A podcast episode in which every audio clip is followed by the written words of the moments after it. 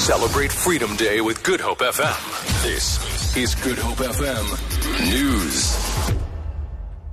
50 young leaders from sports programs throughout Africa are on a two week training course at the Laureus, or rather of the Laureus Youth Empowerment through sports programs in Cape Town.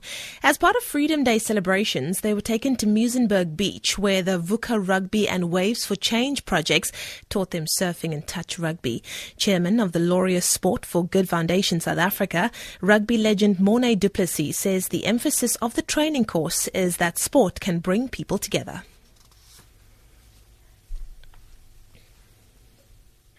We feel that South Africa has been undermined in this way because South Africa does have diplomatic relations with Israel.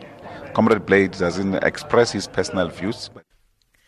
Six internationally known authors say they've withdrawn from the American PEN Organization's award ceremony because the literary and human rights group is honoring Charlie Hebdo, the French satirical magazine where militant gunmen killed 12 people in January. The BBC's John McManus reports.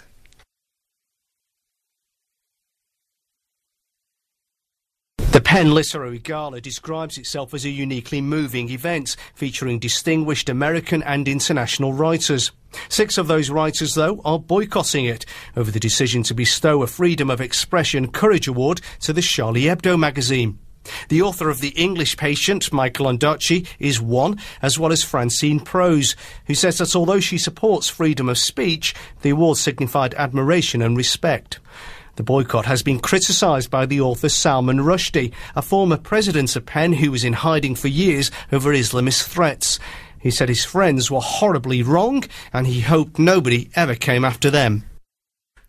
The SACP, COSATU, and National Coalition for Palestine and other formations have called on government to expel the Israeli ambassador to South Africa with immediate effect.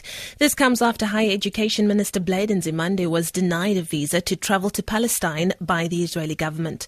The parties briefed the media at COSATU House in Johannesburg today. Second Deputy General Secretary of the SACP, Solly Mapaila, says if the ambassador is not expelled 10 days from now, they'll march to the Israeli embassy next next month. We feel that South Africa has been undermined in this way because South Africa does have diplomatic relations with Israel. Comrade Blade doesn't express his personal views, but he has expressed the views of the SACP, the views of the ANC, as well as the views of government. It was not on his personal mission. Therefore, we have rolled out an eight uh, point plan of action to ensure that we normalize relations, but starting by expelling the Israeli ambassador from South Africa. And finally, the Centre for Constitutional Rights in Cape Town says freedom without democracy cannot work. The interim constitution came into force on this day 21 years ago. The director, or rather the centre's director, Advocate Johan Kruger, says it freed South Africa from a legally and morally indefensible political dispensation and allowed for the first non-racial and truly democratic elections in South Africa on that same day. What is important is that our democracy is about much more than just the right to vote. Uh, it is about democracy on the one hand, but it's also about freedom and freedom and liberties guaranteed by our constitution on the other. And it's important that apart from the right to vote, that we do focus on maintaining our freedoms as guaranteed by the constitution. For Good Hope FM News, I'm Leanne Williams.